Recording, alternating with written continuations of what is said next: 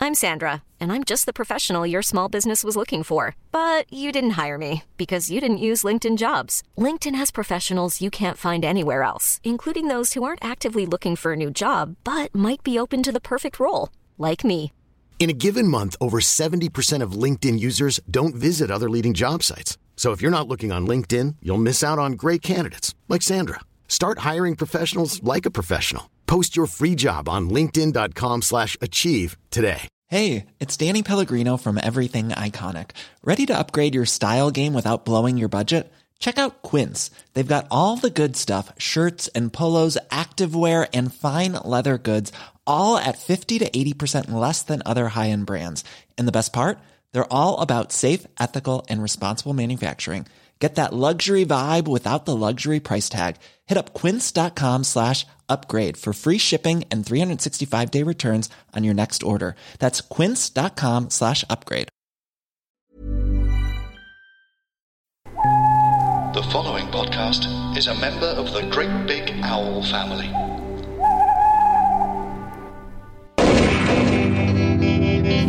Smash Pod.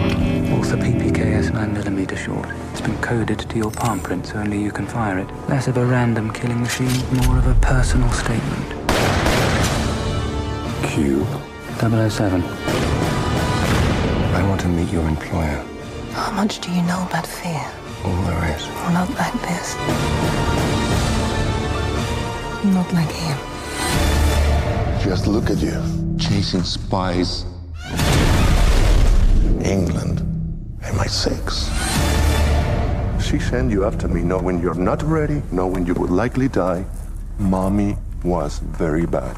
Hello and welcome to Smash Pod, a podcast celebrating all the Bond films by those who enjoy, hate, or you know just aren't asked about them. Hosted by me, John Rain. We'll be delving deeply into Bond, tackling a different film each episode with an exciting guest by my side. Episode 23 asks us to think on our sins, think about retirement planning, contemplate backing up your hard drive, and think about feeding your CG animals. Yes, it's Skyfall. Joining me to eat some rats in a barrel is comedian, writer, and actor Robin Ince, who can be found on Twitter as at Robin Ince. Hello, Robin. Hello. How are you? I'm good. I'm good. I'm excited by this because this is a film that um, the first four. T- I've never seen it in a whole piece. Right. It's one of those ones that was always on. Once ITV bought the rights to it, Yeah. uh, it would be on at that time on a Thursday. That if I was gigging, I'd have got back to you know my uh, budget chain hotel just in time to catch the bit where Albert Finney turns up, or just in time to see the moment where he, you know, the villain takes out his teeth and everything goes. Oh, what my face looks like now. Mm. All of that stuff. So I've, I've seen the beginning. I've seen the middle. I've seen the end. I've seen the middle and the end. I've seen the beginning and the middle. Right. It's the first time it's a cohesive film. Yeah. So I'm worried because I actually quite like it. And I, I know amongst Bond fans, there's some debate, isn't there? That it's a lot better than Spectre, isn't it? Oh, yeah, yeah. Well, a lot of Bond fans really like it. Yeah, I, th- I thought, I, I, I think Casino Royale's um, fine. Mm-hmm. Quantum of Solace, I, I'm not. I mean, the thing I have to admit from an early stage is I am no longer uh, someone who would go straight to the cinema because a Bond film came Mm. out. So it was. Uh, I'm, I, being 48 years old means that they were a major part of my life. You know, growing up, they were all the cliches, the Christmas movie, etc., etc., etc. But now I kind of go, oh, it's difficult to watch some of those 60s ones, isn't it? Do you think? Well, I find sometimes that, you know, I find it easier to watch Marnie with Sean Connery because I realise that I'm watching the psychotherapy of Alfred Hitchcock's issue with women. Whereas uh, sometimes watching the Sean Connery ones, I realise I'm watching the 60s issues with women that go back through history. So there's kind of. Um, and, I, and I do. Uh, I mean, uh, the Sean Connery films are probably my favourite ones Right. uh, I would say, you know, Goldfinger, and I actually really kind of like Diamonds Are Forever for that intriguing thing of how could a man suddenly look so much older four years later. It is crazy, isn't it? Yeah, it's a Yeah. really, and it must have partly been him going, I'm going to look like this, and this is the way the toupee's going to sit, and I think it's very much like a, I finish Bond now, I can drink and I can eat what I like. and yeah. Because from what I understand, Bond contracts are slave contracts, I believe. I think that's what they offered George Lazenby was a slave contract. And I've heard Roger Moore say in interviews that when he's not doing Bond, he can grow his hair long and do this. But when he's doing Bond, he has to stick to a certain look. So I think when Sean Connery finished, he was like, right, well, I can go and eat pies, drink beer, do what I like. Yeah, and play men who may well have interests in children that they're trying to uh, keep down in Sydney Lumet films. Yeah, exactly. See, now they're my favourite that- in terms of like my favourite Bond actor. Have I got there too soon? No, go on. I'm just is in terms of Sean Connery films. Uh, I think that he is brilliant in many of you know the the, the Hill, uh, the Offence, uh, uh, uh, the Untouchables. I remember that moment in the cinema of seeing Sean Connery die, where the whole audience at the Warner West End that day did kind of go, "Hmm, "No, but it's Sean Connery. Sean Connery doesn't die." So I love things like you know, I d but in terms of actual fondness, it is Roger Moore, and Hmm. I think the older I've got because the, the the first Bonds that I, I think the first Bond I'd have seen in the cinema would have been Spy Who Loved Me. Yeah. but one of the Odeons uh, in Watford at that point, the one that wasn't not the main central Odeon. the You're from slightly- Watford? Yeah, I'm from so- Watford. Oh, you remember the slightly flea pity Odeon Yeah. where you'd buy film review for thirty pence? Yeah, turn into a cannon. Yeah, that's Yeah. right. Turned into a canon briefly. That is a great movie. Have you seen the movie all about uh, canon films? Yes. What a cracker! There's two, you know. Oh, The the g- the Globe and g- what are they called? Golden and Globus. Thank you. I couldn't get it in words out. They did their own version, which is very puff piecey. But I that just- one is what was it called? Electric Boogaloo. Yeah, Yeah. Because I watched Fool for Love, the Sam Shepard, which is directed by Robert Altman, which was uh, a canon film, and I loved. As I watched it the other day, I thought I'd like that moment where Golden Globus were going, "Are you sure, Sam, that we couldn't have your part played by uh, Chuck Norris?"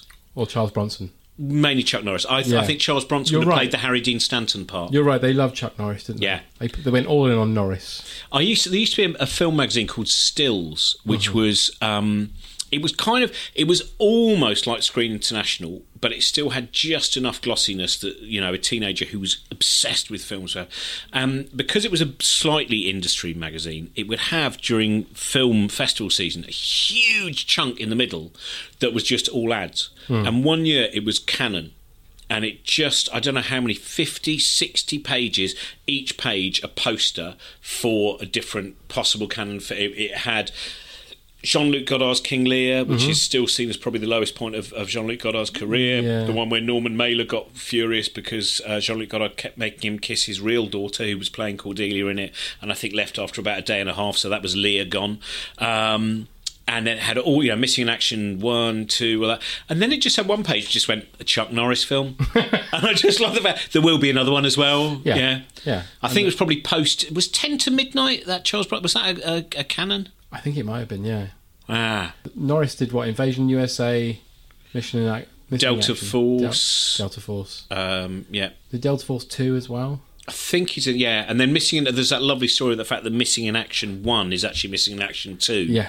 because uh, they they got and then things like Runaway Train, Andrei Yeah. uh, Konchalovsky, and so you have that. I, I mean, I love that bit, which is just them going, we're just going to make everything, Mm-hmm. we just we will, and if we make everything, oh, we're bankrupt, Yeah. and there is a kind of sadness because they're not all terrible films No. but the terrible ones are really. I mean, I, I still consider the 80s to be the worst decade of cinema. I think you might be right. Yeah. There's some great films in the 80s, but as a whole, the mainstream, all of the worst excesses of. Uh, I mean, I was, I was talking with uh, someone earlier today about the fact that, you know, directors like, you know, Scorsese was having tremendous trouble in, in the 80s getting things made. Brian De Palma, it's not definitely not his best decade. No. You know, Scorsese made. One of my favourite films of it was After Hours in the eighties, but overall, the, the, there was like, and you could say it was coke and all that kind of stuff. I'm sure there's chapters of Peter Biskind which will cover that, but uh, but yeah, Spy Love Me. Sorry, that was it, wasn't it? Anyway, Spy Love but Me, yeah, yeah, Spy, sorry. Spy Love Me. So- And then I remember seeing. I think after that, they they put in the cinemas again a double bill of Live and Let Die and Man with a Golden Gun, and I remember seeing that with my dad as well. And I and I now find Roger Moore the. I'm, I'm always intrigued by that ability for an actor to basically, without winking at the camera, be winking at the camera. By the the actors who are going, this is all pretend, but I'm also taking it very seriously. Yeah. So someone, uh, a friend of Tom Baker's, once said that you know that's what Tom Baker has. Tom Baker, as a Doctor Who, had this ability to both be full on Saturday action thriller, Mm. but also he's giving you a little look down the camera.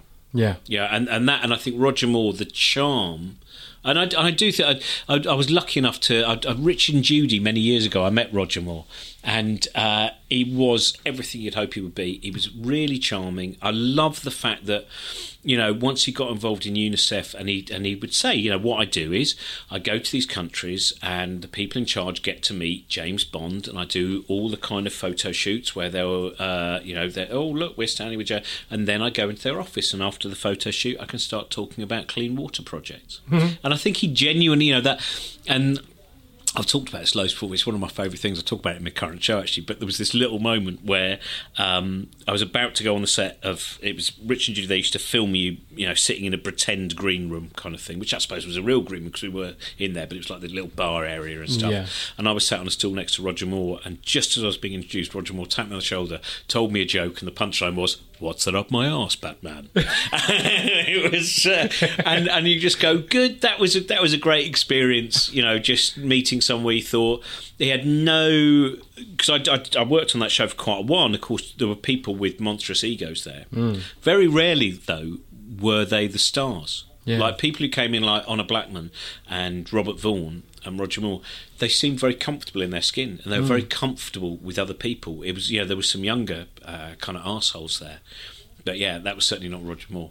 Oh, he was a lovely man. He did. I just lo- yeah. What an in, uh, uh, that that ability to they're they're not my favourite. Well, actually, I- in some ways, I think they almost some of those I've really grown fond of now. Hmm. I, I, I, Live and Let Die is probably the Bond movie that I've almost watched more than any other. I think. I know you meant to say Goldfinger Yeah. or go. Well, actually, I'm thinking about On the Magic Secret Services, but I, I really love uh, watching uh, Live and Let Die. Also Yeah. because it has, you know, Dr. Quinn, medicine woman in it, who used to live in a Le Jardin de Romance. Did she? Don't you remember the Le Jardin de Romance? It was one of those kind of adverts. Hi, I'm Jane Seymour, and this is Le Jardin de I Romance. probably, I'm probably too young. You may well be, yeah. The, Yeah. the Le Jardin was a, f- a- a fragrance of very jardiny kind of quality. Or maybe paid no attention. I don't pay much attention anyway. But Skyfall. You smell great, though. Just to make it clear, Thanks, Robin. even though you said you don't pay attention to perfume adverts, you smell fine. So please, no one think it's due to you know. Personal hygiene. It's in fact the fact that you don't require perfume. yeah. I've got a I natural musk. stink. You do, don't you? Yeah, yeah. Oh, I wish I hadn't mentioned that now because you're actually sitting by a poster for some sausages I and a am. mixture of musk and Yeah. an enormous poster for full sausage breakfast three It's my ninety nine. spirit animal. so Skyfall. So when I asked you about doing Skyfall, you were very insistent that you were going to you're going to be here to defend it. Yeah. Yeah. I think it's. I, I, I genuinely. Uh, I think it's a great villain. I think very well played. I think uh, the jeopardy in it. Uh, I think you know without giving away the. But the, it, it's. Uh, I think of the recent Bond movies, of kind of this century's Bond movies, post Pierce Brosnan, uh, or indeed including those, there it has the strongest performances throughout Right. amongst the cast. I think it's a really uh, and I, and I quite li- I know that there's a problem with the fact that something which for so long was treated, you know, it was ironic from the 1970s really through to the early 90s. Uh, in fact, no, and Piers Brosnan as well. There's a little bit where Timothy Dalton they they tried to it didn't quite get the balance right again that 80s problem of not quite getting the balance of it's now going to be more serious and more edgy but um yeah I, I think this out of the non-ironic bonds is definitely one of the better ones Okay. So we start off with no gun barrel. How do you feel about that? fine You're not bothered. No, no, no. I'm not. I, I, I think there's a.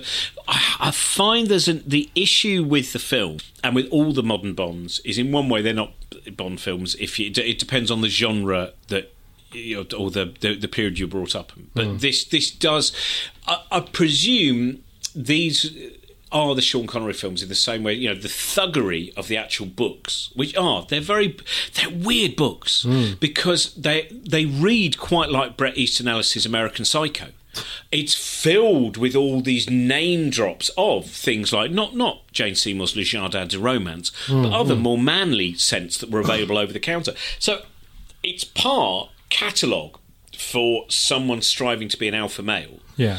filled with you know things like From Russia with Love, the homoeroticism in in the opening chapters of From Russia with Love. You know, it, it's it's quite excessive, um, and it's a very exaggerated kind of world of uh, of, of, of, of brutality and sexuality. which is never really. I don't think any of the films ever go that far because they would have all been certificate X's if they'd actually followed what you know. The, he was never. He's not like the comic strip character, and he's not really like any of the comic book character um, secret agents either. Hmm. So I suppose in some ways this has that level of uh, of, of thuggery to it. I'm not happy about there being no gun barrel there, Robin. Okay, that's fair enough. I'm not happy. You're a It's traditionalist. against the law. yeah. It's like not having a bat signal. I I'm I am smashing the plough of You the are. Bond iconography, whereas you, you were there. Yeah. They went back to it the next film, though. That's what I'm saying. Well, there is that difficulty sometimes, isn't there? It's a bit like that episode written by Mark Gatiss of Doctor Who, where they didn't have the opening credits, and then you presume that you've actually come in late, Yeah. and then you you are constantly left going, "Will the gun barrel happen now?" Well, it's about. I mean, that modern tradition now, where you don't always have opening credits. and so you uh, you you wait and you go, oh, is this a preamble? Is this a preamble? Is this a preamble? No, it's the film. And then at the end of the film, it goes, you have been watching. They did because they put the Personal gun, shopper they put with the Trevor gun barrel, Bannister. They put the gun barrel at the end, yeah, which serves nobody, no. and they made it too fast, and it's stupid. But yeah, that aside from that, so the Can heart- I just say that Yeah. the, of this director's work, I far prefer it to American Beauty. yes, that, yeah, yeah. I, I saw uh, No the, Kevin the- Spacey. Yeah, but it's no American. Beauty- I remember going to see because I, I, I mean that's what I find interesting as well. Is this in some ways is in one way I would like the still to be that kind of. I'm an action director and that's what I do. Not sometimes I'm a theatre director who's very clever, and sometimes I like to have a bit of fun too. um, and I, I did see his production of Cabaret with Jane Horrocks at the Donmar Warehouse, which was brilliant. And Hmm. then American Beauty, I remember that I was going to see it at, at the Camden Odeon, where people had just gone, "You're not going to believe it! You're not going to believe it! It's, it's Citizen Kane of its generation. It is Citizen Kane, and it's not. No, it's not. It's not. It's it's one of those films that again has quite a nice soundtrack. I never got the paper bag thing or plastic bag Oh, thing no, that was right. total Sorry, bollocks, yeah. that whole thing. And the bit where you go, yeah, the bloke's got a lot of issues because actually he's gay. Yeah, that bloke's actually going to turn out to be gay. Yeah, yeah, he's probably going to kill someone. And it, it was of that genre, which is actually quite a soap opera genre. Anyway, so no gun barrel. So Bond is going in to find uh, a, de- a few dead agents, and the hard drive has been stolen from this laptop. Now we don't know at this point what the hard drive contains, do we? I'm sure we no, I don't think so. And he wants to stay and help. Can I Ronson. say, by the way, this isn't how I thought it went. no? I thought we actually watched the film and talked for it. Oh no, we're not going to watch the film. Oh, shit. What did you think? Well, I thought that because I've listened to some of these and I was certain you were watching the movie. No, no, these are my impressive notes. Oh, right. Do you want me to put it on? Well, it would have been easier. Or should I put it on this lamp? Because I don't even know how it starts. Because I've only seen the start and the middle, or the start at the end, or Oh the well, it start at starts the with beginning. no gun barrel, and See, then it's Bond. probably never made an issue because I've always thought I've only just got into the premiere in just after the gun barrel's been shown. Hmm. Oh So that right, might be one of my reasons for that. when the gun barrel's shown at the end, so you've missed the whole thing. Yeah, Yeah, so you, you probably think this film's just loads of words. yeah, yeah, yeah. It's not. It's not. It's better than that. Just. So, hard drive's gone. There's an agent called Ronson who's down. He's shot and he's dying. But M wants him to go after that hard drive. Now, I think this is the first moment where like Bond wouldn't do that necessarily. I, mean, I know we got to get this hard drive, but there's a dying man here. Would he? That's the bit, basically, the running up the dark stairs, running up the dark stairs, running up the dark stairs bit, isn't it? No. No, which bit's that then? Well, he was with the dying man, and then M says to him, "Get after this fella." Yeah. So Bond runs out, finds Moneypenny in her Land Rover. Nice product placement. Oh, yeah. They get in the Land Rover. This is the one, right? Can I just check? Right now, You're we're not thinking of watching Quantum it. of Solace, there, aren't you? Right, yeah, I must be, yeah. And then, so this is the one where Miss Moneypenny realises she has a lot more time. Just stay behind the desk. Silly to get involved. Hmm. Yeah. Naomi Harris. Yeah, yeah, Yeah. But we don't know she's Moneypenny till the very end, even though it's completely Ah, obvious. right, she's yeah, yeah. Moneypenny. Oh, I'd never realised you didn't know to the end, but that's Yeah. mainly because the first time I saw it, I saw the end. When you hear it all the way through, she says her name is Eve. Ah, right. So it's a big, it's a big thing at the end. Her to go, oh, my name's Eve Moneypenny, by the way. Oh, yeah. Yeah. So they go on this. Uh, Can Okay. I say now Hmm. to everyone listening that apparently, from what I can gather, it is much better not to watch these films in the narrative order they were intended. Do you The reckon? way that I've been using the premiere in system of arriving late back, slightly drunkenly from gigs, and watch them in bits and pieces has made it quite a fascinating collage. It reminds me a lot of the kind of films of Nicholas Rogue and Donald Camel, if one you views should it do like a that. premiere in adverts I should do. in that style. Also, I'm the correct length for the bed, whereas Lenny Henry's just a little bit It's too, tall, for them. And you've got the cachet to do it now, haven't you? Oh, I'd have thought so, Yeah. yeah. Because there'll be a little bit where Brian Cox he gets off at a really posh hotel, Yeah. and then he, then he goes go wherever you want, but you're not staying here; it's too expensive, Yeah. And then I go, well, Brian doesn't know is and Things then- can only get better. yeah. And Brian's then he's in a posh hotel, Yeah. but all the posh people next door making loads of noise, opening Yeah. champagne, Yeah. whereas I've got a good night guarantee, Yeah. If Premier Reading want to get in touch, I'll put them in touch with you. twenty percent. 20%. Is that, is that official? Well, I'd have thought so. Lovely. Should say Robin is eating a sandwich. Mm, I haven't eaten today, so No, he hasn't eaten, and he's, he's given us his time here, so we're letting him eat a sandwich. I think that's so fine. anyway. yeah, Yeah, so they're chasing this fella in his car, and we get this market chase, and then uh, Do you know what? I've had enough market chases. I have. I feel I that have. market chases have taken over They have. from the alley with some boxes down at Starsky and you're Hutch thing. quite right. Yeah, there's too many of them, and and rooftop chases, particularly Yeah. is this bit when he chases the fella on the motorbike on top of that rooftop. Taken two used the same location, Oh. so it really kind of dilutes the impact of this action sequence. Can I say that Liam Neeson, who I always find it quite we- one of my favourite things Liam Neeson did was he he did the voiceover for a documentary about Charles Darwin, um, but Liam Neeson does it in an American accent. Does he? And I was like, why is he doing it in an American accent? Why would you employ him? But I watched Dark Man again the other day, Oh, which that's a I good film. still think is one of the best superhero movies of all time. It's Sam brilliant. Raimi. I know it's not an it, it's a made up superhero for the movies, and I think that's why it works. And I think you know, I am every man, I am no man, I am the Dark Man. It's great. Have you watched the other two? Yeah, yeah, yeah. They're not as good. They're really bad. Yeah, they're really. That's one of the disappointing things. Where, where I mean, to be fair to the Bond movies, the franchise hasn't constantly gone downhill. Hmm. No. Now, David Cronenberg's Scanners is excellent. Scanners Two is okay. Scanners Three, The Takeover, what a mess. Scanner Cop, we're getting somewhere. Scanner Scanner, Cop? Cop Two, excellent. I think Wings Hauser's in that one. Wings Hauser. Yeah. there's a name you don't hear very often. No, not not as much. But if you join the fan club, you'll get the badge and everything. Yeah, because I think the, the he was in that second. band with Paul McCartney, wasn't he? yeah, yeah, that's Yeah, right. Yeah, yeah, yeah, Hauser. That's it. Yeah.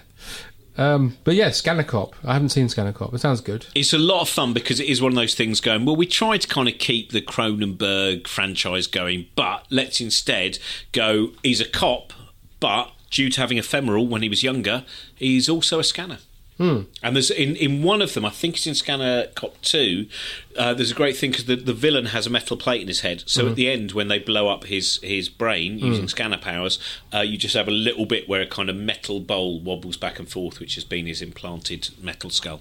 That's the main difference between scanners and all the follow ups, is where scanners went, I think one exploding head will do. The follow ups go, more, more exploding heads, seven, eight exploding heads. It's the way it goes. Sequels have to do that. You have to have exploding heads in a sequel. Even License to Kill had one. Oh, Yeah. License to Kill is technically a Scanner's film. I forgot that, yeah. yeah. Technically. Anyway, so they're chasing this man who's got the hard drive, and we go through the market, which is boring. Then you get a bit of a junior kickstart type vibe, where they're all on motorbikes, and you want that man who was really good at junior, kick- uh, junior kickstart. Was his name Doogie Oh, yeah, yeah. Yeah, him who falls down holes and kicks people in bollocks and that sort of thing. And uh, they go over the rooftops, and then they end up on the top of a train, which is quite a good sequence where Daniel Craig launches off of the bridge on his motorbike, lands on the train, chases this man, and then you get the good bit where he's in a digger. But um, See, my favourite train sequence though is Sean Connery in First Great Train Robbery, that's good. where he has to keep uh, Better book. Oh, is it? I've never that Michael Crichton. Was Mark Crump, it? the book's amazing. The film's Yeah, not I've- as good. It's still fun, you know. Wayne sleeps strangled to death. Though Yeah. I've got to say, he was very good at the Milton Keynes Theatre when I saw him in Aladdin. Was he strangled to death in Um, Aladdin? No, he was. He just did. Do you know what? He looked a bit bored until he was allowed to do his tap routines. Then he looked happy as Larry. Um, but that that that sequence where you've got um, Sean Connery trying to get to the the uh, carriage with the bullion, Hmm. and every time they ever did anything about it, they would always have the anecdote of the fact that Sean Connery, the train, actually went at twice the speed it was meant to when he was doing those stunts. Dangerous. So there we go. So if you ever watch that again, realise that he thought it was going at 15 miles an hour, and apparently so did the director, but he might be lying. Actually, 30 miles an hour. Wonderful performance by Donald Sutherland to pretend corpse. Yes, yes, he's all made up and everything, isn't Yeah. he? Not sure about his British accent though. I think someone told Donald Sutherland in the seventies, "You're really good at British accents," and he went, "Oh, really? Am I? Thanks." Because he's also in Murder by Decree. doing a Oh, British I, I accent. love Murder by Decree. It's one of my favourite films. Yeah, Um, and uh, he's not great in that. He's fine, but he doesn't sound British. it's the closest to what From Hell should have been. Absolutely. Hmm. And but it also has the amazing idea of going, you know what? Sherlock Holmes investigates the Jack the Ripper case. Brilliant idea. Christopher Plummer as Sherlock Holmes. Who directed that? Oh God, now you're asking. I Because don't the know. seventies has some interest. It got seven percent solution. Mm. Private uh, Life of Sherlock Holmes. Hmm. Yeah, which I, I watched again recently. This when you got when you can't work out what what film to watch in an evening. If you go Billy Wilder, Yeah. generally works, doesn't it? Or Murder by Decree. Yeah, all murder by decree. James Mason as Doctor Watson. Oh, but who was it anyway? Yeah, You sorry, sorry. squashed my pea.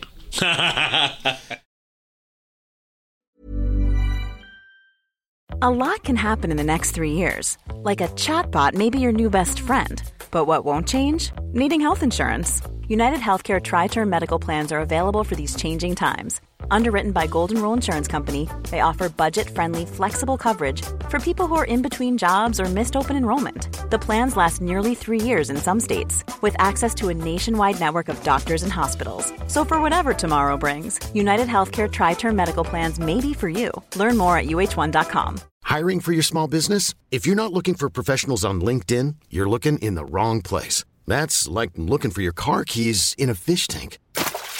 LinkedIn helps you hire professionals you can't find anywhere else, even those who aren't actively searching for a new job but might be open to the perfect role. In a given month, over 70% of LinkedIn users don't even visit other leading job sites. So start looking in the right place. With LinkedIn, you can hire professionals like a professional. Post your free job on linkedin.com/achieve slash achieve today.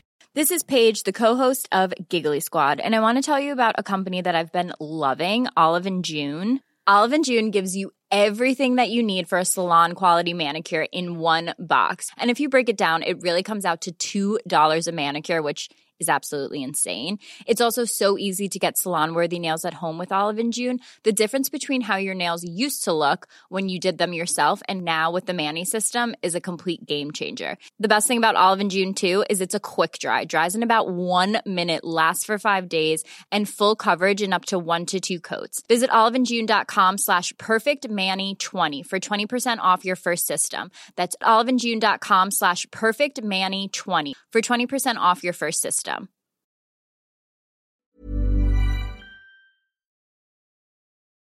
Um, so yeah, they're on the top of the train, and then Can I recommend that? There's a wonderful documentary about James Mason called Home James. Have you seen Home James? with Dennis Waterman. No, Home James. That would have been uh, Jim Davidson. Yeah. You're thinking of uh, Jim as Jim London. I, I didn't realise until recently that it's a spin off of Up the Elephant and Around Up the, the elephant, Castle. up the I elephant around the had castle. no he hasn't idea. got a proper job. Home James gets a job as a chauffeur. Yeah. But it's not that. Home James is James Mason going back to Harrogate. Oh, And Uh, it's a fantastic documentary of just James Mason going around Harrogate. Um, there was another one which you might know called The London Nobody just Knows. gonna recommend that, Which is, yeah. is brilliant. He was wonder the, the wino fighting in that. It's there's something and very he brutal and visits sad. one of the Jack the Ripper sites when it was still there in the sixties. It's a Goes into the really- garden of where they found Liz Stride, I think it was. I might be wrong. Polly Ann Nichols. Yeah, because it's now obviously demolished, but he was able to go into the house and into the garden of where it happened. Well, it's a very that and him going back to Harrogate, where he's originally from, and just seeing the yeah, it's a really the people of Harrogate are a quiet people. Um, This is James Mason's Up the Elephant and Round the Castle. yeah. oh, Jim London. Shooting Party. Now, there's a cracking film. That is a good Anyway, sorry, we're meant to be talking about. Well, I'm we're sorry, talking this about is the everything problem. but Skyfall. But yeah, the Shooting Party. If you've never seen it, uh, the, it was James Mason's kind of his last film. That Mm. and Doctor Fisher of Geneva, I think, were about the same time. But it was originally meant to be Paul Schofield playing the part, but he was involved in an, he was there was an accident on set, and it is in one way. It's beautiful. What there is a scene with James Mason and a dying Gordon Jackson where just bloody brilliant. It's a brilliant film, and it's a very underrated film. Probably not enough people have seen it from the early eighties. That is a great film, the early It eighties, is, actually. yeah. There were some good British films in the eighties, though. Yeah, You should say that it was a good golden age for British films. yeah. thanks to- it's- Well, compared to the seventies, uh, Compared it, to was- the it was 70s. certainly better than up, the ups and downs of a handyman. and compared to the nineties, where it was all gangster films. Yeah, but you've still got good gangster films. You've still got Sexy Beast and Gangster Number One. Sexy Beast, the nineties Yeah, was it? Sexy Beast and Gangster Number One because the gangsters aren't the, the, the gangster films I can't stand are the ones where you go. But I tell you what, they do kill a lot of people, but they're smashed.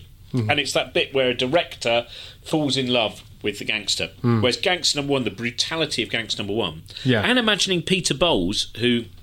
Was uh, backed the original play of it and was in the original play playing the Malcolm Dowell. p- Oh, really? style. Imagine Peter Bowles in Gangster Number One. He's doing The Exorcist at the minute. I know. I'm thinking of going to see that. I'd actually. like to see that. I'd like to see him say, "See what she's done, your cunt daughter." um, yeah, but the sexy beast has also got Lovejoy being bummed by Edward Fox. Yeah. Is it Edward Fox or James Fox? I can't. Might have been the other way round. One of the It Foxes. wouldn't Is surprise- it? I would have thought No, that, I uh, remember the grimace of Lovejoy when he's being um, posted. because there's a be- the the, the follow up the the film that was made years later uh, called Forty Inch Chest. And that uh, Ian, McK- uh, Ian McShane again uh, plays kind of the part of. Uh, th- they're slightly different characters. You've got John Hurt Hmm. kind of playing Wilfred Bramble, Yeah. which is a lot of fun. Mm. And you've got Ian McShane playing probably not the same gangster, but another kind of gay gangster. Hmm. And there's just a bit where they're waiting for Ray Winston to do something, just standing by some, and Ian McShane's just going through his favourite fantasy men. And there's just that wonderful moment where he goes, Burt Lancaster, scrumptious. And McShane, but I, I have, because I know there's that lovely story of Sexy Beast, the idea that he is a continuation from the young uh, lover of, of Richard Burton in the film Villain. Yeah, I, I have that is a l- good idea. Lovely copy of the uh, actual shooting script of, of, of Villain, Mm. which my dad got for me in an auction with Donald Sinden. Nice. What scene are we on? Are we on scene two yet? it's scene bloody disaster, three, is isn't it? If that, yeah, yeah, yeah, yeah, yeah. Anyway, so anyway, very good. So then you get we cut, keep cutting back to M in Mm. her office. She's livid because she wants this hard drive back, and then we get Rory Kinnear, who comes in and he talks like my dad because he says, "Get me CCTV satellite." Which is something no one knows about technology would say. Anyway, um, so then uh, Bond gets in his digger, and you get this wonderful moment where he gets a bit shot by the baddie, but he manages to hook it onto the train because the baddie's decoupled it. Bond gets in the train, and he has that wonderful Bond moment where he adjusts his cufflinks as he jumps in, and the train falls apart. The whole scene, Emma's livid. She keeps barking orders at everybody quite annoyingly, and I'm not. I'm not a fan of Judy Dench's M in this film. I don't like her at all. I don't know. Towards the end, though, it's. I love Judy Dench. You see, I like Judy Dench. I love the fact that she had a tattoo when she was about eighty. Where- What, did she get a tattoo of? I can't remember. if She got a little tattoo on her Oh, was it of wrist. Stormzy or something? It, probably wouldn't. It, yeah, she went with her, her daughter to her along, and uh, yeah, Finty. yeah, that's right. Yeah. Yeah, yeah. She said, "I have a tattoo now. Yeah. Nearly eighty. Why not? Eh? Wasn't it?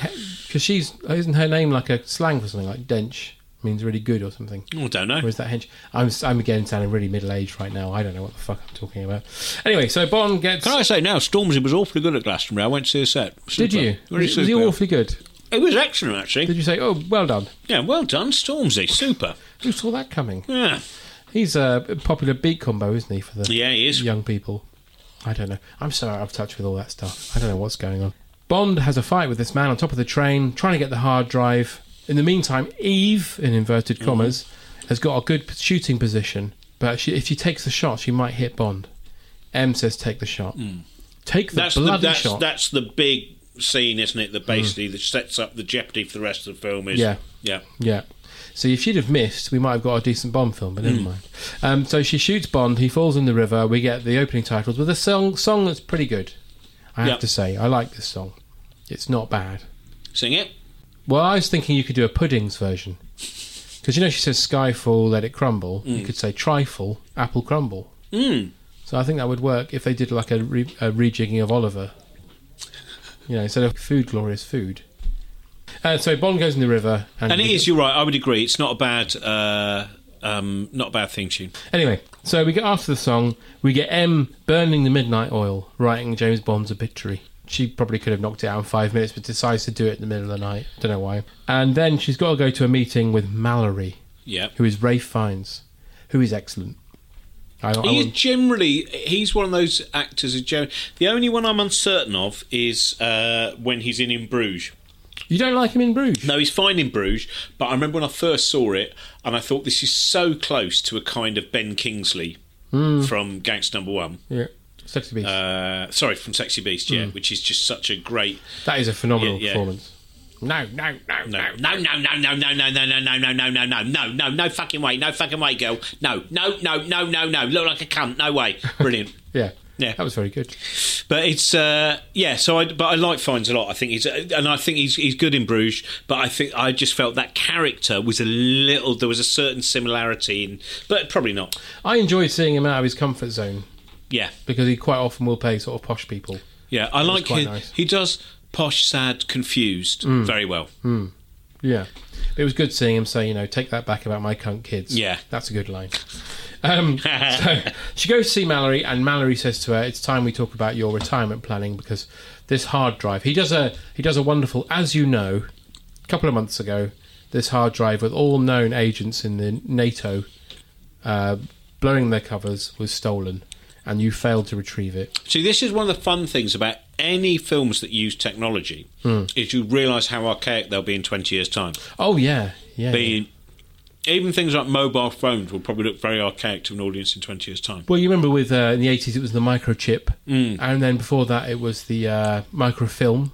Or even the Filofax. Bond, MI5 have lost their Filofax. Not the Filofax where you've kept all the names of all the NATO agents. Yes, and it's got that lovely fold-out map of London as well. And I made Yeah. some marks that restaurants I want to go and to. a ruler. yeah. Yeah. and Jim Belushi's got it. Yeah. Oh God, that's a good film. Filofax very rarely gets you know shown that's now. written by No, J.J. Abrams. Wow. Yeah, it's his first film that he sold. That's fantastic. And now look at him, he's doing Star Wars Episode 9 with Jim Belushi about the Empire losing their firepower. he's gone full circle. Um, so yeah, she's she's a bit annoyed. And then there's a bit of technobabble on M's laptop as she's driving back to work. And we get this proper um, 90s hacking, I'm going to say. It doesn't seem like, it seems like it's really dated already. In the 90s, when they were like, we're getting hacked, how are we going to show that? We'll have animated clips that the hacker going, ha ha ha, I'm a hacker. And you've got this going on here. Yeah, that is quite a. Think on your sins, it says, with a picture of her. I'm not sure how that would work if you were hacking somebody. No. It wouldn't. It wouldn't do that. It does look, yeah, like a kind of poorly made hologram. That's, Yeah. um, or it, it has a real ghost train feel to it, doesn't it? Yeah. It has a little bit of Frinton on sea about it. Yeah, which you know this film does generally. But then we cut to Bond being in. Oh no, MO6 blows up. I should. So you don't like this film at all, then? I want. I like bits of it a lot, Right.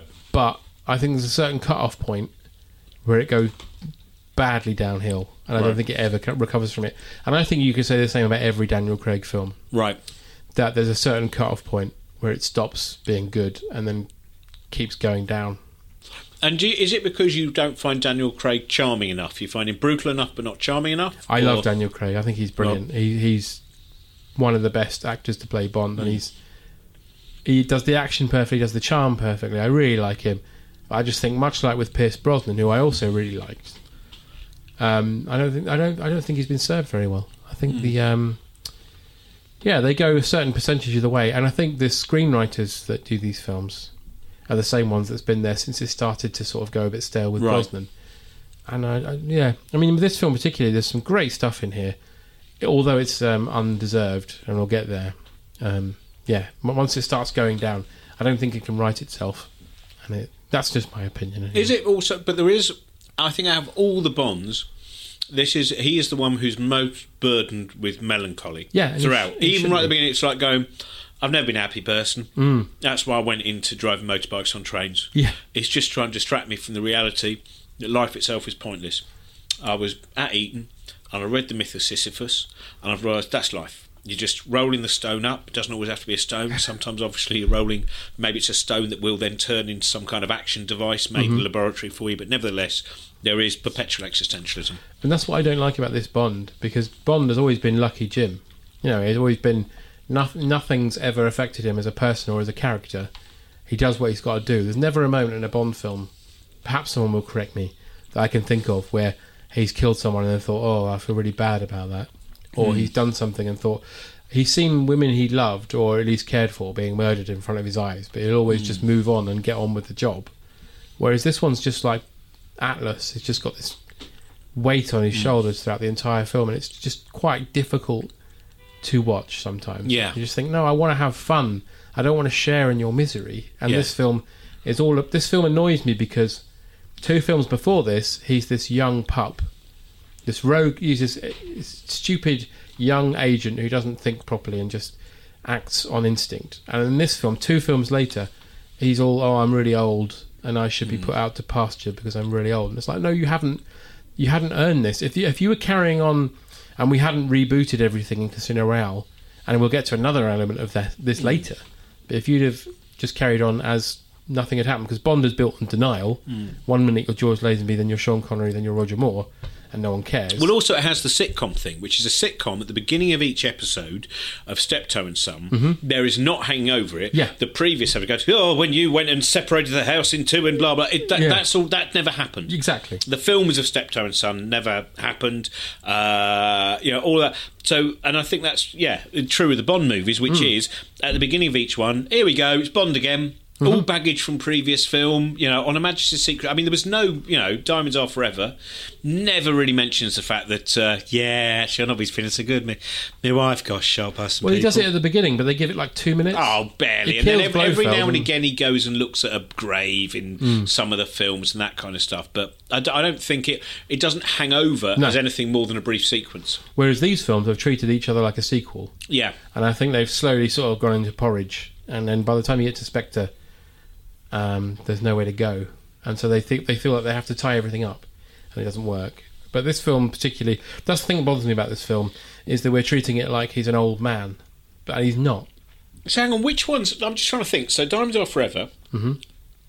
Is it For Your Eyes Only, which starts with uh, grave. the grave, Yeah. and then picking up Blofeld on the back of a helicopter and dropping him And down? a, then the uh, next time his wife's mentioned is in License to Kill, when uh, Right. Felix's wife throws him her garter, and Bond says no, and gives it back, and then he walks off, and then Felix says he was married once, and that's the only, only other time he gets mentioned. Who was Felix Leiter in that one? David Hedison. It was David Hedison from, again. from Live and Let Die. Yeah. God, I've forgotten he'd. Because Hang on. they- Well, who was Felix Leiter in Thunderball then?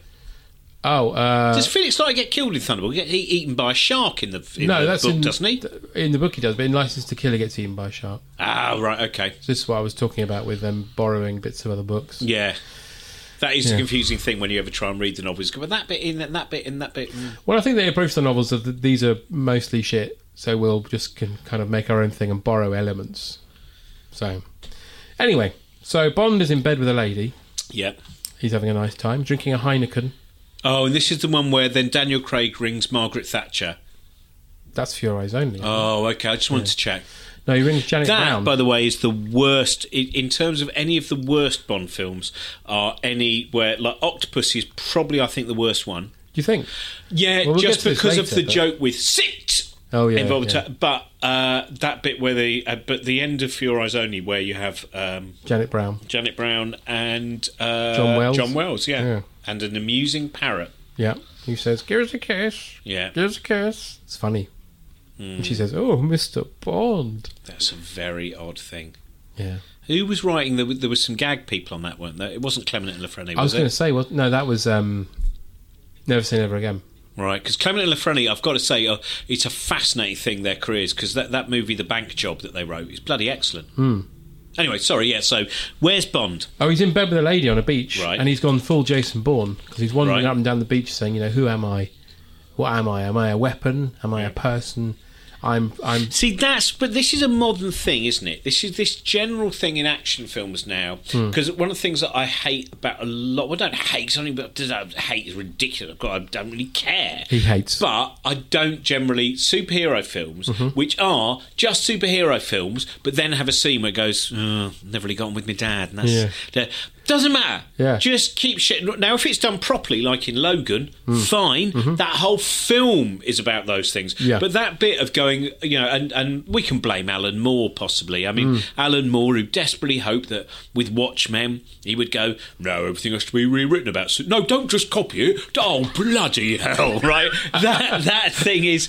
And, and I, I think that the need to create a, a, a, a emotional, three dimensional emotions when it's mainly motorcycle chases and action sequences Mm. and, and jeopardy is we don't need it. This is why Mission Impossible, in its current, the way it's going at the moment with Chris McQuarrie, is getting it right because Right. Ethan Hawke at no point is stopping and going, "I'm really depressed." He's just going out there, hanging off of helicopters, having motorcycle chases, and doing these amazing sequences that are just death-defying, you know. And Bond, in the meantime, is walking up and down a beach, going, "Oh, I'm really depressed. Am I See- a weapon?" That's why, in terms of action films that actually deal with fucking melancholy and all that, Mm. Takeshi Kitano, Japanese director and writer who made film Hanabai and Sonata and stuff, his films He doesn't ever have to. look, There's, a- there, have you seen any Takeshi Kitano? No, I haven't, films? no. He's bloody amazing, right? And Hmm. they are the action. He's much better than like. He has humour in them because he's actually in Japan. He was best known, first of all, as, as, as a comedian. Hmm. Um, but he makes these fantastic philosophical gangster movies.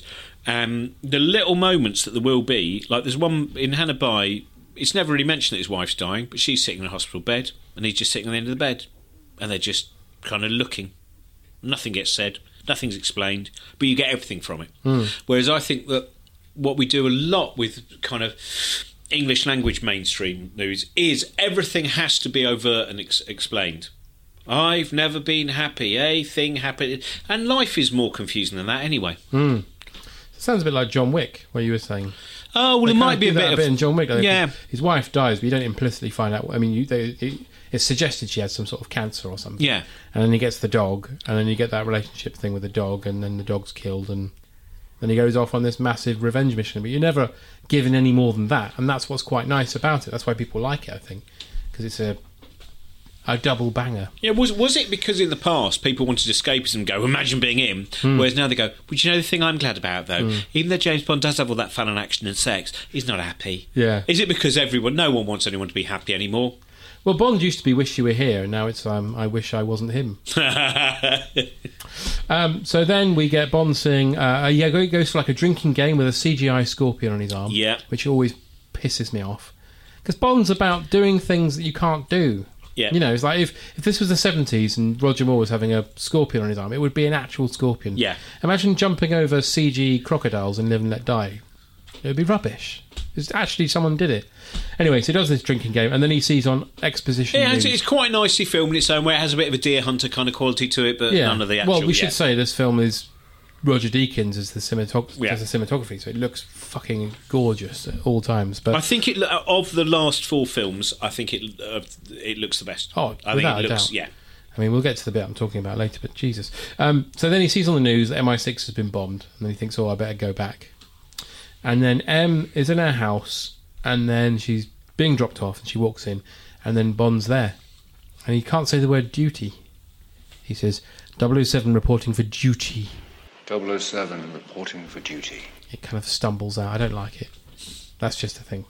And um, he talks about how she said, take the bloody shot, and he's cross about it. She says, You know the rules. You've been playing the game long enough. And I thought, Well, he hasn't. No. It's his third film. So that line's a bit of a clunker.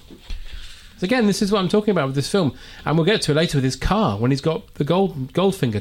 Mm. And where the fuck's that come from? Where's he had that? Well, is that part of the problem then? Which is really that either you want to go look make films like that. Yeah. but Don't have the anxiety and the gadgetry. and don't reboot it. Just carry on. Casino Royale would have worked just as well if it was Bond as Bond as we know him doing Yeah. that mission. He doesn't have to be a young idiot. He could fall in love again and be be fooled by love again. He doesn't have to have him being rebooted because then all the stuff in this doesn't work because he's only in this universe that we're in. I hate using that term. He's only been around for five minutes, and yet suddenly she's saying you've been around long enough. He hasn't. Also, what I don't understand, right, is so they they are monitoring the whole world the whole time. They've got a bloody hard drive with everyone on it. Yeah. But they didn't know that he was still alive. Yeah, exactly. And I know it doesn't matter in one way. This is the problem, right? Which because I think I'm not one of those fans of someone going, I was watching uh, one of the Terminator films, and actually, uh, really, according to the laws of physics, actually, if that time travel was possible. But the problem with these films now is that in one side, they want to go, this is reality, this Mm. is real, this is the emotional pain of being a murderer, a killer for hire. Mm. And they also want you to suspend your disbelief. So they Mm. want to both make it real. And they also want it to be as fake as it's ever been before. Yeah, and they also want to have the reboot, but they also want to reflect on the previous instalments because it's the 50th anniversary. And I say, fuck off, you rebooted it, you live with it. you shits. Um, you're not shits, you're great, I love you. Um, so then uh, Bond's taken to the new digs because MI6 is unstable. So they've gone to this underground Churchill's. What does he say? This is part of Churchill's bunker. Yeah. And they, fi- they're still finding all sorts of tunnels down here. I don't believe that. And then Bond's having like a, he's being briefed during a workout, so he's doing sit ups and chin ups, and he's shooting. And while uh, Rory Kinnear's talking to him, which would be hell, wouldn't it? Imagine doing that while someone's telling you stuff. It's bad enough, like trying to pay attention while you're doing this podcast. Uh, and then he's psychoanalyzed with word association games. Skyfall is the one that trips him up. And at this point in time, we don't know what that means. So there's lots of speculation when the title came out on the internet. Everyone was like, "Oh, it's to do with a fallen satellite," but it actually turns out it's the name of a house. But also, this. Do you know what? Because we talked before, and you said think of a name for a, a Bond film. Mm. And it's funny when you look at them. There are no films that have this chain of frankly preposterous names. No. That somehow a Bond movie can have, because it's very hard to think of a spoof name. Because you either come up with something that sounds like a western, Yeah. or something that sounds like science fiction, or something Mhm. that sounds like martial arts movie. But you know, from Doctor No, from Russia with Love, uh, and then from that point onwards, Goldfinger, Thunderball, Spy Who Loved Me, good Die Another Day. Good one. Yeah, but but they are all kind of they they, they are on- once they were done by Austin Powers, it's very hard to spoof Hmm. that nature of so yeah, Skyfall has so everyone is meant to be tremendously enigmatic, isn't it? But actually, Skyfall, if it was the the thing is, the title of the film really is James Bond film, Yeah. isn't it? And Yeah. that's it. So that's why they're then allowed to have any title they want because it's a James Bond film. Yeah. I mean, because, you know, when the title gets released shortly before it comes out, it's always known as Bond and what number it is. Yeah. And like you say, people just think, I have a Bond film. But I find Skyfall a bit of a dud title. I don't know because it's so wrapped up in the packaging of being a Bond film that I almost don't see the title at all. Just go Skyfall. It bothers me It's a fun. bit. It bothers me. It's the same with Spectre. It's just such a sort of. Spectre's bad Yeah. because Spectre's now just going through the back catalogue and going, oh yeah, Spectre, they're one Mm. of the things, aren't they? I suppose it's because the, they, they previously wanted to go through and get some Fleming titles that hadn't been used, like Quantum of Solace. But there's not many good ones left. No. There's like James Bond in New York, Property of a Lady, or Ris- Risoko or something. yeah. Abbott and Costello meet James 007, Bond. Yeah. comma Sean Connery. and Frankenstein. Yeah. yeah, that would be better than Spectre. Um, so um, he's he's being psychoanalyzed, and he walks out when Skyfall's said. So something's amiss there. Mm. And Ray Fiennes is not happy because Bond doesn't seem like he's ready. And Ray Fiennes is now M's boss. Yeah. he's chairman of the committee, whatever. Well, this is about, meant to be that whole thing. Oh, I can't believe it. That's just all bloody middle management, isn't it? that? Yeah, You yeah. can't have a proper murdering organisation anymore, can you? Uh, Micromanagement, isn't it? Yeah. yeah. yeah. Um, so then he bumps into Moneypenny, and she they basically have a bit of banter about the fact that she shot him and nearly killed him, because that's funny. Yeah, yeah. That- that happens all the time. Uh, it's like putting the wrong milk in the fridge, and then um, so Bond is then told he's back on active service because he passed his test. Yeah. except he didn't. Didn't pass his test.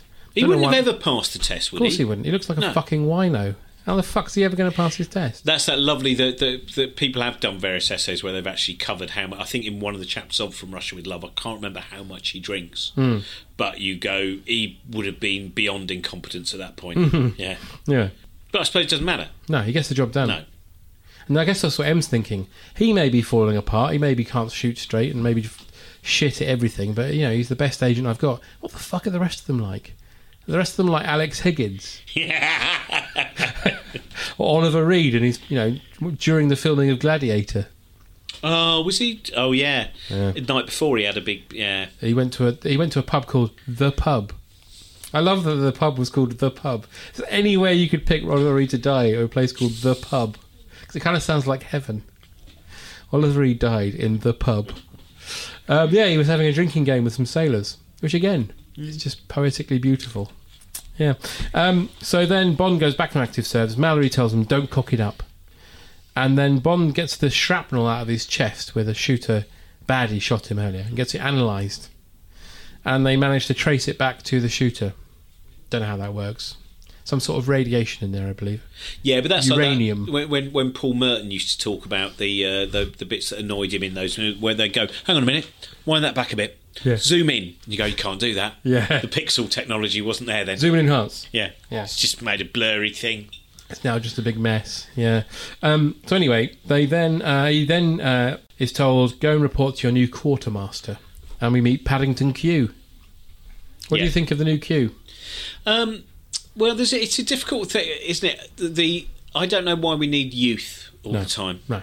And I think Desmond Llewellyn was there's, there's something there's something rather lovely about all of those actors who the predominant work they did was that once every well one year and then once every two years. Yeah. And I don't really know what. Because you didn't get Desmond Llewellyn popping up in a Michael Jackson video, did you? He just No. did Bond. I I mean, he pops up in Chitty Chitty Bang Bang, but then Yeah. again, that's Ian Fleming That's and like- Roald Dahl, so it's it's Yeah. the same gang. Yeah. made by the same people. and with the same level of sadism. Absolutely. That's the thing. There is still, yeah. Yeah, yeah, they were weird. Um, so yeah, I'm not keen on the younger Q, but I'll give him a chance until he says about his first cup of Earl Grey, which I wanted to put my foot through the telly. Well, I was thinking that actually what I'd like to see is an all Doctor Who Bond, where you have Capaldi as M, Hmm. Matt Smith as Q, and Tennant as Bond. I'm not sure about Matt Smith as Q though. I think he, I think that kind of boffiny character that he plays. uh, But I, yeah, I would prefer to have older. I mean, my favourite one is Sylvester uh, McCoy as Q. yeah, but Alec McCowan's still my favourite. What from Never Say Never Again? I just love that oh, he's bit. terrible. Now that you're back, Mr. Bond, I hope we can look forward to some gratuitous sex and violence. I hope so too. Uh, That's a great, I- but it's just because I love Alan McCowan. I love the fact that Alan McCowan and uh, would, would on This Is Your Life, he said that it had to be talked about the fact his his uh, his partner, and that it shouldn't be covered up that he his male partner and all that kind of stuff. That he Oh, was, that's nice. yeah, and uh, and I think Alec McCown was a great actor as well. But I know I know he's not a great cue, but it, and that is one of the strangest. Again, that point where you go, you're allowed to nod at the camera Hmm. eh, metaphorically, but the now that you're back, Mr. Williams, gratuitous sex and violence is one of the odder moments in. I imagine Clement and Lafranaise. That and Rowan Atkinson. I was going to say there's a lot of odd moments in Never Say Never Again. Do you know what? I haven't watched it for a long time, but I, tr- I tried a while ago, and I'd forgotten that it doesn't really work as a as a, a bo- well. uh, But then again, that was again, it's an eighties film. So what the f- that was up against what Octopussy? Yeah. yeah. How? It's the thing about Never Say Never Again. When you think about it, how can you possibly not beat Octopussy? Yeah. It's a terrible. It's not a great Bond film. Is it worse than Octopussy? It is, definitely. But anyway, so we get Paddington Q, and he talks about his Earl Grey, and he gives Bond a gadget which he's had before, which I was a bit annoyed about. Basically says, "This is your gun, and only you can use it." And I thought, "License to Kill," he had one of them.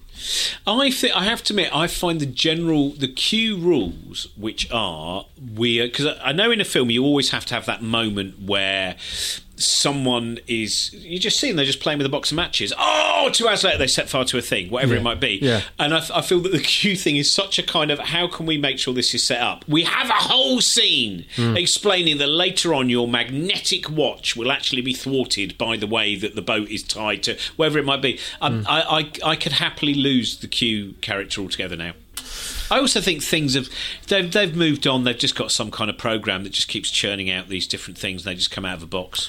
I, I- prefer it to be like a vending machine. Right. Okay. So like a virtual Q. Yeah. I like Q as a character, and I think he's good in the films, but I don't like the new Q. I like the actor. I like Ben Whishaw a Mm. lot, but I don't think they just used him very well. Who was Q before him? John Cleese. Hmm. John Cleese. Um, so he takes his gun and he goes to Shanghai. Oh, and he says, oh, Q says to him, and when he gives him his gun and a radio, he, Bond says, not very exciting. And then Q says, were you expecting an exploding pen? I'm afraid we don't go in for that anymore. Why not? Hmm. Why not? They're just as valid now as they were. Are you saying that baddies don't die from explosives anymore? Or is it because they always know? You've got a pen, take the pens off him. He's given him a gun.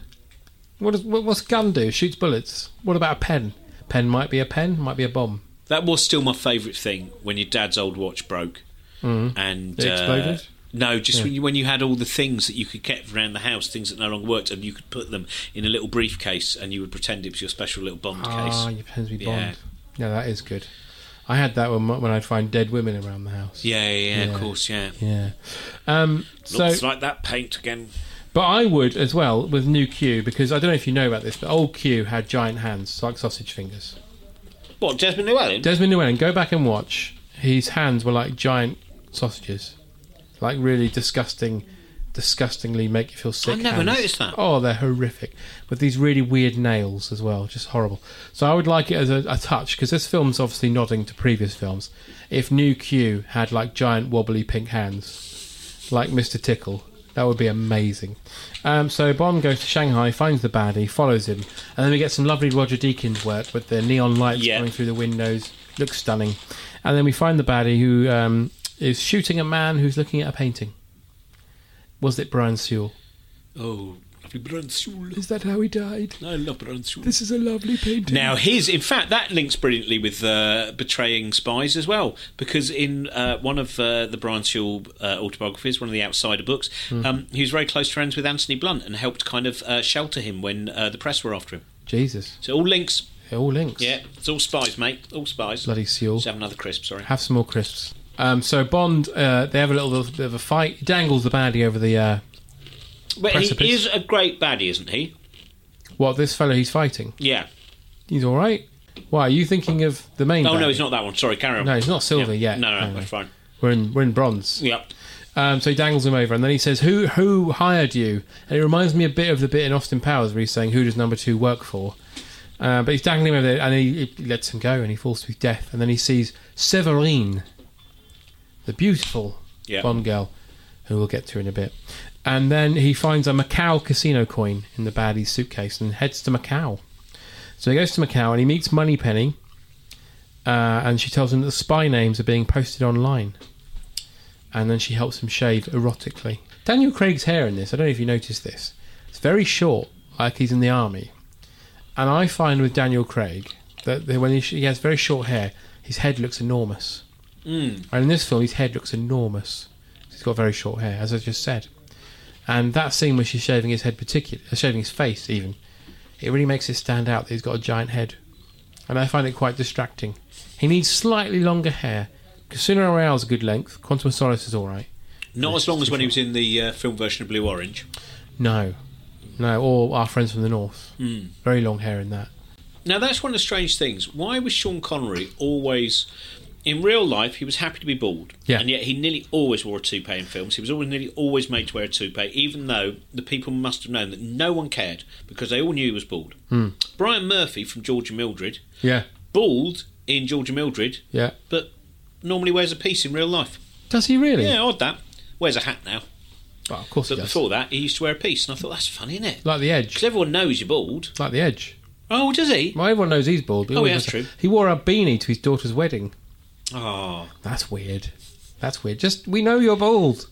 I haven't seen your hair in thirty years. I'm assuming you're bald. I think we need we need more bald uh, heroes. We need more Brian It's a Murphy. real yeah. He'd be a good M. Brian Murphy, very uh, yeah, Georgia Mildred, very good. Uh, it's Program. actually a, a sitcom that is because of Uther Joyce and uh, Nicholas Norman Bondo. Eshley as well, who is uh, was fact did some fascinating. he Jeffrey did a- Four Mile.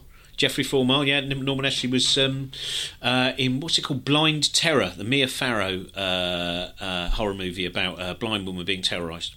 Good he title. Had, he had quite he had quite an interesting start. So I was oh no look sorry got to go back to this haven't we? Well, Nicholas Bondome was in Georgian Mildred. He's a hero of mine. One of the greatest child actors of our generation. Oh, they'd often do a nice little piece about him in the TV Times. Do they? Oh, they used to, yeah, in the old days, in the seventies, obviously. Good Not old so much now. Nichol- The uh, no, I Nicholas was- James Bondome, I call him. that would have been the part that very got away interesting. from Yeah, him. if it could have only been given to people with the uh, Dressed name. as a cowboy with glasses on, Yep. as he was in the 70s. He'd have been a good Bond. Um, so, yeah, Bond goes to the Macau casino and meets Moneypenny, as I said. Um, and then um, he arrives at the casino. Amazing sequence. He comes in on the boat. Pinewood backlot. You would never fucking know it because you've got all these wonderful dragon, neon dragons and everything as he comes in on that little boat to this wonderful Thomas Newman score. It's brilliant in this film. And uh, he arrives, and then we get uh, greeted with a CGI kimo- kimono dragon. Uh, kimono or Komodo? I can never remember. Komodo. Komodo. Kimono dragon would be one. Kimono Dragon offers a very different uh, selection of possibilities. A Komodo Dragon, only one death. Well, Kimono Dragon wears a little dressing gown. Yeah. Yeah, lovely. Um, so then Bond gets paid for the job by handing in the Macau chip. Four million euros. Lovely. Not bad. And, and then he meets Severine again, and she knows he killed Patrice, who is that baddie. And Bond wants to meet her employer, who we later find out is Silver, and she gets very scared about that. Then he's gonna, she says, Meet me in my boat in an hour, but I reckon you're going to get killed. Because all these people that are looking after me are going to kill you. So she walks off.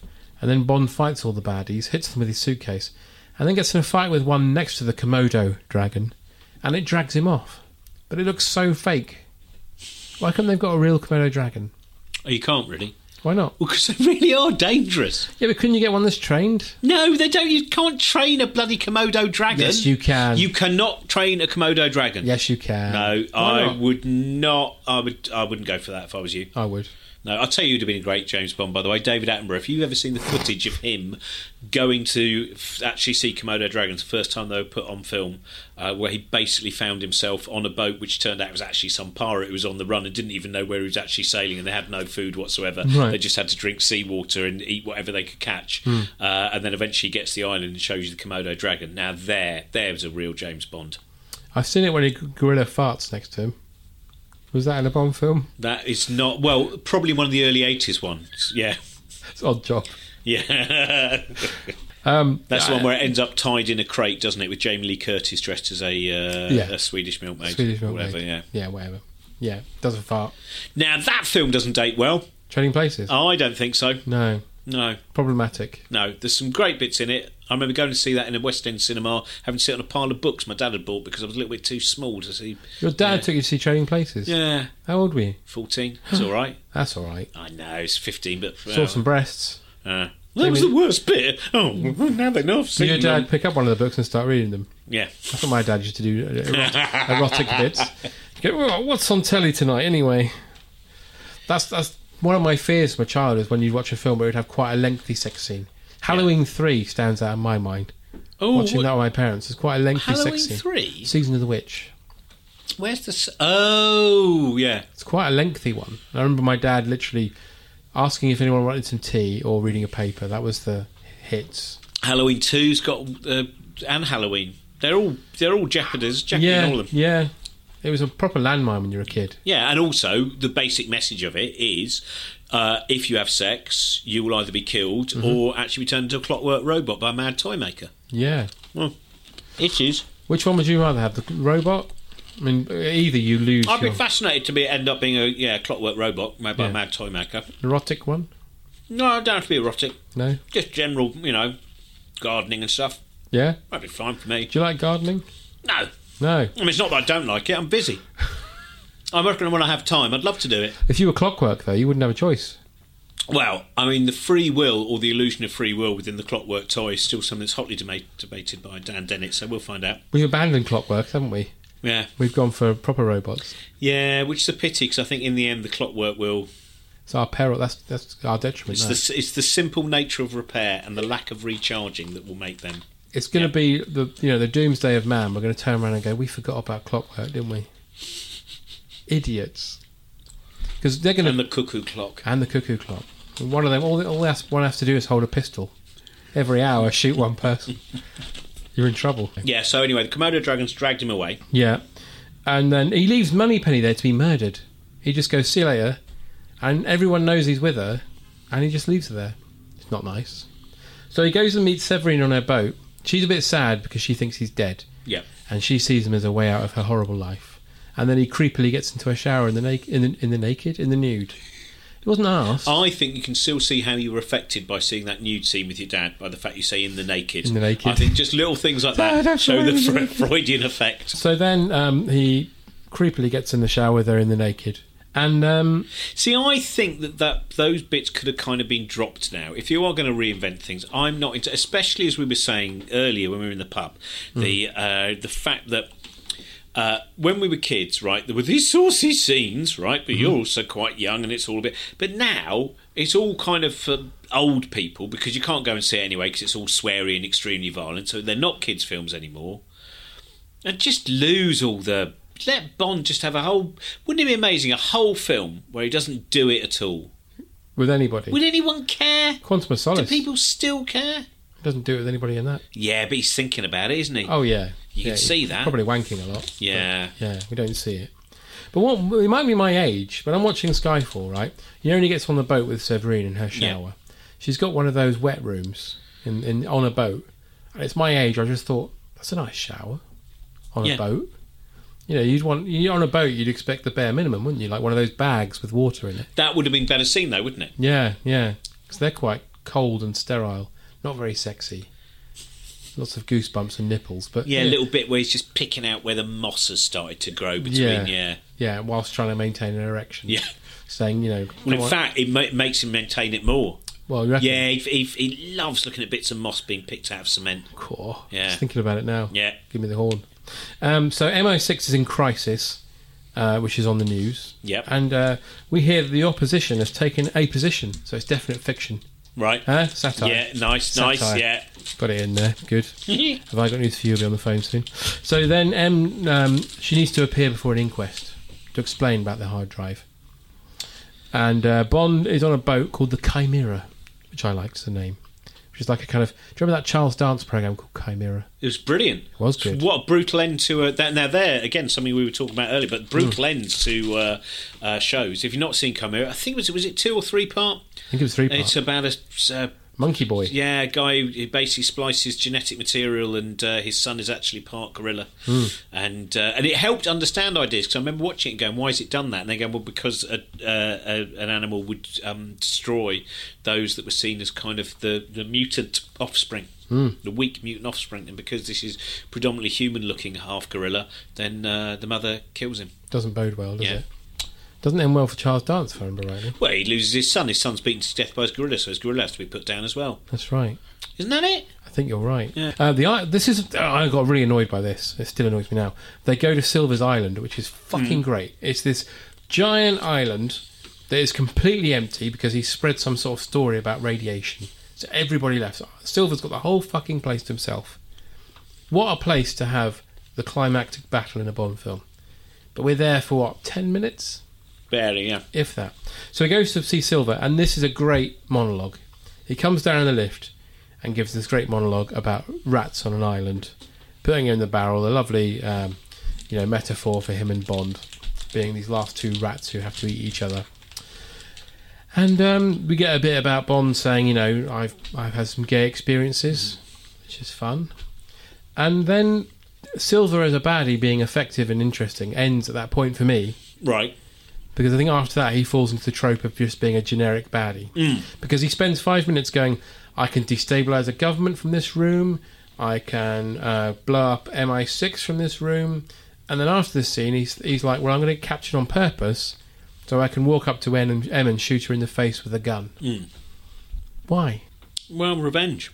Yes, but you can do revenge remotely. No, you can't. You need to look her in the eye. I don't think that's right. Oh, okay. I think it's wrong. He's not well. He's, he, he's, he's all right. He's got blonde He's hair. not well. what do you He's- think about his blonde hair? It doesn't suit him. No, that's why it's great. Do you think? Yeah, yeah, yeah. It's. Uh, I, I think the blonde hair's perfect. It makes him look really. There's something so wrong about that. Hmm. And I think he's one of the best actors to play He's the villain. Fantastic. Yeah. He's brilliant in this. but- because he brings some of that uh, what he has with No Country for Old Men. Yeah. he brings some uh, just uh, the difference, of course, being No Country for Old Men. but the Beautiful thing of no explanation. Mhm. Just a guy who appears to have psychopathic traits. Yeah. well, more than traits. comes in, goes Um, out. You know nothing about yeah, him. and that is be- and this, of course, has the full backstory to it, but he has now become that figure Yeah. of, of, of, of malice. And this, I mean, that, that's what I think is quite interesting about it is there is a point where you kind of go, well, do you know what? I can see why he's cross. Hmm. Um, but that said, this is very much a profession of duplicity, Mhm. and if you are expecting, you know, great kind of perks, uh, you know, post gig perks, etc., it's not going to happen. Mm-hmm. Yeah. If you're expecting honesty, reliance, dependability, you went into the wrong game. Yeah, you need to join a union Yeah, Yeah. Just to become a gardener. Yeah. or done work with moss. or a clockwork. Yeah, or, person. or been, cl- yeah, just work with clockwork figures maybe. clockwork orange. I don't know why I said that. Sorry. Word Just association. different other c- attachment to clockwork. Uh, it's fine. Yeah. clockwork, yeah. Um, so then uh, Bond is taken by Silver outside, and Severine's there. She's been beaten up a bit, Hmm. which is a bit sad. And uh, he's got to shoot a whiskey glass off her head. So Or again, I scotch. don't like all of that stuff. No. This is a problem. Is I still prefer the idea of it being fun and silly, Hmm. uh, or just that the brutality, because ultimately, whatever they say, however real they make it, Yeah, in the end, you're seeing that level of brutality in a piece of escapist entertainment. yeah. And I would rather it was escapist Me too. if we're going to do that. But anyway, long story short, Bond misses. Silver shoots her dead, and then Bond and the guards have a shootout. And Silver basically says, "How are you going to get out of here?" And Bond says, "Oh," he said, "Yeah, "How are you going to get out of here on your own?" And he says, "What do you think I'm? Why do you think I'm alone?" He lifts up his radio transmitter that Q gave him, and loads of British helicopters with Union Jacks all over them, which looks ridiculous, turn up to take Silver away. But it's part of Silver's plan to be caught, which pisses me off because it's the same plot as the Avengers, which I think came out the year before, Right. and the Dark Knight, which came out a couple of years before that. So they borrowed that plot element I never. Why does he have to be cool? because he wants to get close to M, I guess. But it could have worked again. I'm, you're right, actually, on this. Hmm. He could have done that anyway. Oh, absolutely. Yeah. Oh, who's that sitting in my house? Oh, hello. Yeah, exactly. Oh, now I'll get caught. Then I'll take out my funny teeth and show you my, oh, I've got a horrible face. Yeah. If he had, if she had one of those doorbell things you see on the adverts, you know, you can see on an Mm. app on your phone, he could have hacked that and got in her house. Exactly. Easy. Um, so then, yeah, the Silver's taken back to the HQ, and uh, he shows M how cyanide melted his face, like you said. Yeah. And how he Does was, cyanide actually melt a face then? I don't know. I've never taken it. I don't think many people have and lived. So it's basically, I can't remember this bit because it was it. So it's in his false tooth. yep. And he bites it, but it doesn't work or Right. something, and it just leaves him scarred. Right. But she leaves him in Hong Kong. And like you were saying earlier, that is the job, though, isn't it? She says Yeah. to him, that's the job. Yeah. You sign up to be a spy. If you get caught, they're not going to come and say, oh, he's ours. We're going to come and get him. They fucking leave them there. Yeah. They always have done. So, he, in, in a way, he's just being a bit of a diva. Then we got loads of annoying polymorphic bollocks with Q Yeah. looking in Silver's laptop. I hate this bit because there's this complete fucking mumbo jumbo going on on the TV screen. And Mul's like, pause it. What does that say? And it's some underground station they haven't used for years. I read it down. here, Granborough oh Road. no! Now we've set off the thing that makes everything mad. Q just goes, "Oh shit!" It's like, Yeah. No, no. And then Bond goes through all the tunnels to chase Silver, and they go in the underground. And there's an exciting chase, which isn't that interesting, really. And um, it ends up with Silver throwing an underground train at Bond. Wouldn't that be an amazing Bond film where no one chases anything? Mhm. No, They're just there where they're meant to be, Yeah, and then they have a bit of a kind of psychological to do, yeah. and just play some games, like kind of rainy day games. Like Monopoly. No, no, yeah. Yeah.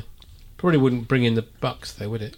No, I don't know if I'm, I'm interested. I think it might have a maybe. The bit actually, the bit with the tube train thing is all right as an action sequence. I think, isn't it? Mm. There's a, there's a Bondy moment in there where he jumps on the back of the train, and that man goes, "Oh, he was obviously needed to get the train." And then Bond says, "Open the door." to Yeah. That woman who looks really shocked, and then he says, "Health." Ins- he says, uh, "Safety inspection."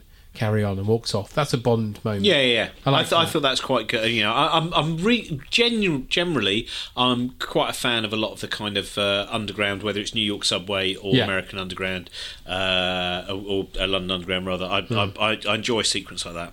Always getting his head near the tracks, all of that stuff. Uh, Yeah. yeah. Um, so Bond runs in to save the day and shoots some fire extinguishers to create a smoke screen. And then he grabs M, right? Throws her into a car, drives off.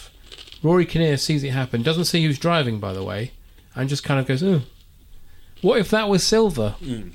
Terrible. But anyway, Bond rings Q and says, leave a trail of digital breadcrumbs to hide our tracks. I'm taking M somewhere else. Now, this is the bit that pisses me off the most, right?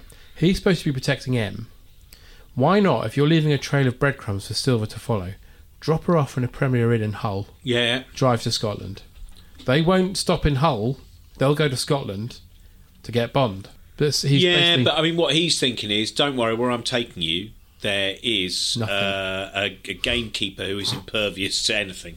who's 100 years old, Yeah, he's hundred years old. one shotgun, Yeah, and a bullet, and a, a Cala gas can. yeah. We're going to be all right. this is going to work so well. And he does. He takes her to Skyfall, and we get lots. Oh, and he takes her in his fucking Aston Martin, which annoys me more than anything. It's the Goldfinger one, and they even make the joke when he's moaning at her that he uh, uncaps the gear stick with the button, Yep. and she's like, "Oh, fine, shoot me out." I'm like, "How the fuck do you know about it?"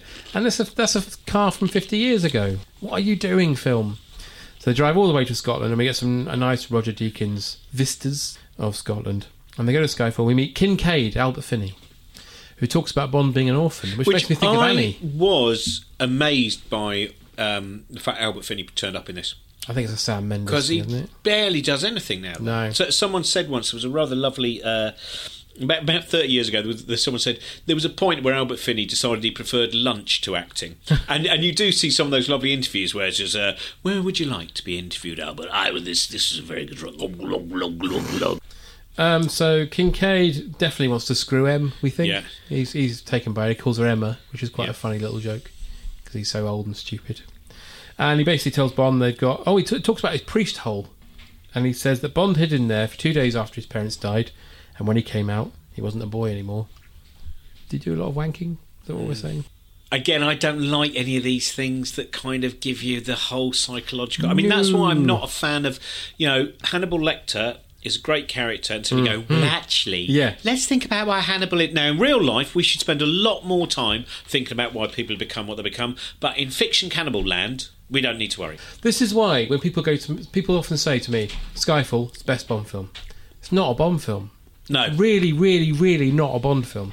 It's a melodrama. To be honest, right, listeners, let's make it. Uh, the reason I had to choose this one was I was quite busy earlier on in the year. Mm-hmm. Yeah. Um, all the ones I'd have chosen, uh, he, he's done. yeah, So it basically, I went I'm free this week. He went well, it's Skyfall week. I went brilliant. I've seen that in three parts in Premier Inns in the wrong order. but you were vociferous. You said I want to defend that. Well, the trouble is, the time you tweeted me, Yeah. I had a lot of brandy, Right, and okay. uh, I was gung ho and full of chutzpah. You were. But I do quite like it. I mean, that's the thing. But I think I like it because I'm not a huge fan of. Uh, I think the reason, for instance, I didn't really like Lazarus, the David Bowie musical, Yeah. is because I'm a huge fan of The Man Who Fell to Earth. Yeah. And I don't like musicals where you go, these lyrics don't actually mean anything. It's Hmm. a god awful small affair. It's not, though. It's got nothing to do with the plot. You're just singing a song now. Hmm. It's got nothing to do with it. So, in the, so I think my fondness sometimes for things Yeah. will get in the way. a bit. Whereas this, because I no longer really give a jot about the Bond films, Yeah, I thought of of all of the of the recent ones. I mean, if, to be fair, I do think I prefer Casino Royale Mhm. uh, out of the four Daniel Craig's. yeah. Um, actually, no, Skyfall. I do. There are bits in it that I really like. I think it is one of the best villains, um, and I love the fact that I went, "Oh, it's Albert Finney," Yeah. and I like to see because there's more Judy Dench. Albert Finney though is a fucking idiot, and he gets Judy Dench killed. It is kind of his fault, isn't it? It is. He has his torch on, and Silver sees it. The fucking old. Tit. But that's not really the reason he gets killed, as you said already. Is she gets killed is because she's Oh, yeah. not dropped off at the premiere. Yeah, he should have dropped her off at the premier. Premier in again. It's a little bit like the Shaun of the She'd fit Dead on the thing, bed. isn't it? Yeah. Which is uh, where that lovely moment where they go, if you really look at that film, what you realise is Sean gets everyone killed. Yeah. Doesn't save anyone. No. It's a terrible plan. If they'd stayed in those flats, they would have been fine. Yeah. And I would say that Penelope Wilton's death in Shaun of the Dead is up there with Judy Dench's death in Skyfall. Yeah, it's very sad. Uh, well, very sad. Bond doesn't have to shoot uh, Judy Dench in the face, though, does he? No, no, no, no. I wish he had in the beginning. Uh, and at this point, um, also, uh, Judy Dench drops the F bomb, Mm. which means you can't ever show this on Bank Holiday Mondays. Yeah. Thanks, Judy Dench. I really fucked this up, didn't I? She says. I don't care about you, Em. Go away. Go and get in your office and come But I back. presume this is a little bit like I remember when a friend of mine uh, was working with Una Stubbs and she swore, and uh, there was such a frisson of excitement at Hmm. her swearing, and he couldn't believe when the uh, um, soundman had actually deleted that tape because that was going to be his ringtone. Una Stubbs swearing. So I, th- I suppose. Did she but then drop an again, that F is, or a- is that part of the kind? Is is it? A childish moment of excitement about we made Judy Dench swear or not? I don't know. I don't know. So Silver's men arrive, and then Bond, in his Goldfinger car that shouldn't exist, shoots them all. And uh, then, oh, well, we also get the Home Alone montage, which you. yeah, So I'm, I bet someone's done this, and I'm sorry if they have done, and I haven't seen it. But you know the little montage where they're built, putting stuff around the house. You could put that setting a trap music from Home Alone. Yeah. Put that over it. It'd be lovely. Um, so they, they all arrive. They start coming in the house, and all these little booby traps go off. Like uh, M turns on the lights that are full of. See, screws. Albert Finney was good there. I know he was silly with the torch, but he's good on the booby trap. Does he shoot anybody? No, but it's got, he's- yeah, with the booby traps. So There is booby trap ideas, aren't they? Uh, No, I don't think so. Oh, yeah, quite a few of them. There's a bit where Bond rolls out that childish cartoon map that he's made, like in Home Alone. Yeah. And they get paint pots on their head. Sorry, I know everyone says it's Home Alone, but it is fucking Home Alone. There's no getting away from that. It fucking is. Um, so Em and Kincaid escape in the priest hole, which sounds like a 70s film. And um, Silver looks a bit like Milo Yiannopoulos, you know, Oh yeah, the Breitbart guy. Yeah. Yeah, I wonder if that's intentional. Uh, and Bond uses dynamite to blow up the house. Now, earlier on, by the way, Imagine Kincaid. that. Imagine if the whole Bond film was all set up and he killed M merely because he'd had his Twitter rights revoked. Oh, it's the sort of thing you do. But also, Kincaid says earlier that the house has been bought. Not anymore. Blown it up. right old state. Silver sees Kin- Kincaid's torch, follows him and M to the chapel after all his men have been blown up. Bond has a fight under the ice with a man who luckily is holding a um, flare, so he's able to get out of the ice. Gets in the chapel, and Silver's grand plan despite all his talking about s- computers that can blow up the whole world, is to put a gun to his head and Em's head at the same time. Em's been shot, by the way, so she's not Yeah. very well. She's dying. And just as she's about to do it, you get a cartoon Chuck Jones style Oh, knife in the back, and he's dead. And M collapses. Bond looks at Kincaid, and Kincaid it gives him a look like, "Oh shit!" And Kincaid looks at him like, "I just do hedges, mate. I don't, I don't, know, I don't know anything about this." And she, and she dies. Uh, Kincaid removes his hat, right? And he didn't do that when Silver died, which is disrespectful. so he's a real shit. Um, so M then dies, and uh, Moneypenny gives Bond. Bond's up on a rooftop looking at London because he's he's uh, you know he's grumpy. He needs to emote, and we get this comedy bulldog that M had at the beginning. This porcelain bulldog. Oh yeah.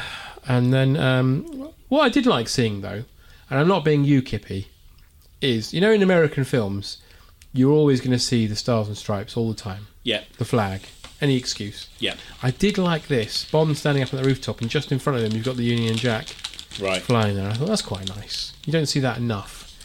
Apart apart from the UKIP videos, so sorry about that, everybody. Um, then we find out that Moneypenny is Moneypenny, which we all knew anyway, really Especially we watched it in the wrong order. especially like you did.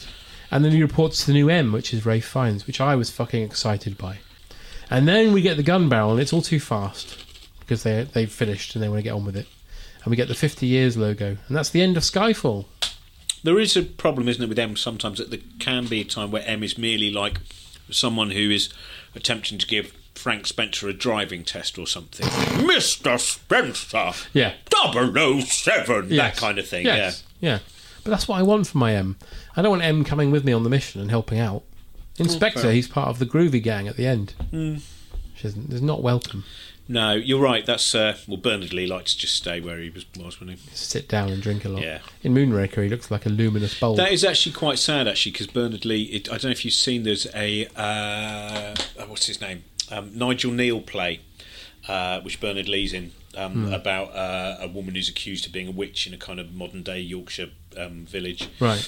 And you can see that Bernard Lee is is clearly. Uh, it's it's on a, as an extra in the uh, the, the Beasts DVD. Oh, right. the, uh, the, the, which has a great one with Martin Shaw and a, and a ghost dolphin, which I highly recommend. Ghost dolphin? Uh, Ghost Dolphin, yeah.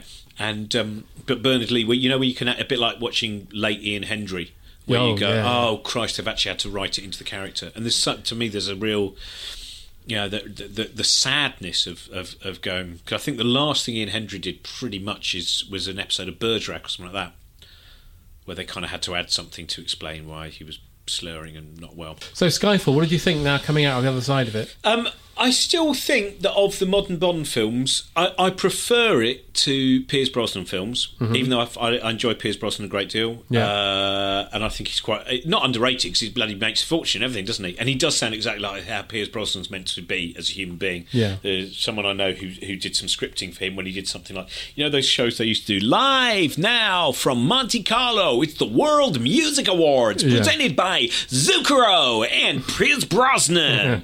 and uh, the, um, yeah, a friend of mine said basically, Piers Brosnan was by the window. He's just sitting at his desk, but there was still an in between person. Mm, Do you think Piers would say this? I'll just go and ask. Piers, would you say this? No, I don't think so. No. No, Piers. you know, that, I like those kind of, you know, that that. Yeah. Um, but he's uh, yeah. So I, uh, I I I do still like Skyfall, but I like it in three parts the wrong way around. No, that's, that's a good Yeah. recommendation. So I'll put as that uh, I on said, the it's poster. a, it's a Nick Rogue, Donald Camel version of Skyfall. So we've reached the point of the podcast where we ask the quick fire questions. Yeah, go on then. So we've already done the first one. Yep. Best Bond, best Bond film. You've already said. I uh, don't know. I said live and let die, didn't I? And Yeah. and I suppose I, I mean I do because I'm a huge Avengers fan. Um, I do really like uh, Goldfinger as well, and I know that's the most cliche one, but I think a lot of it is down to. And I also like Gert Frobe. I think there's an interesting thing where all of the villains were played by people who were, you know, later on you get quite famous, but but they were interesting, predominantly non-English speaking. I love that whole thing, you know, Yeah. Kurt Jurgen, who's great at Kurt Jurgen and, and in um, Smiley's People, Yes. which is not nearly as good as uh, Alec Guinness' Tinker Tailor Soldier Spy. No. Uh, and I wish they would make Smiley's People as a movie with uh, Gary Oldman because I thought that was. Uh, but yeah, Kurt Jurgen, Gert Frobe, and uh, uh, Adolfo Celli, is it? who went on to be uh, one of the Borgias, the lead Oh, Borgia. yes, yes. Adolf, Adolf Celli? You're talking about Thunderball. Yeah, I'm just Yeah. going through all the kind of yeah. Yeah. Though obviously you do have Joseph Weisman as well. Mm. And then then once we get to the Blofelds, we go predominantly primary English And language. Michael Lonsdale oh yes, Michael in, uh, Lonsdale. as Drax. Yeah. he was very good. Uh, Uh, he was in um, Smiley's People as well. He's the banker. Oh, there you go.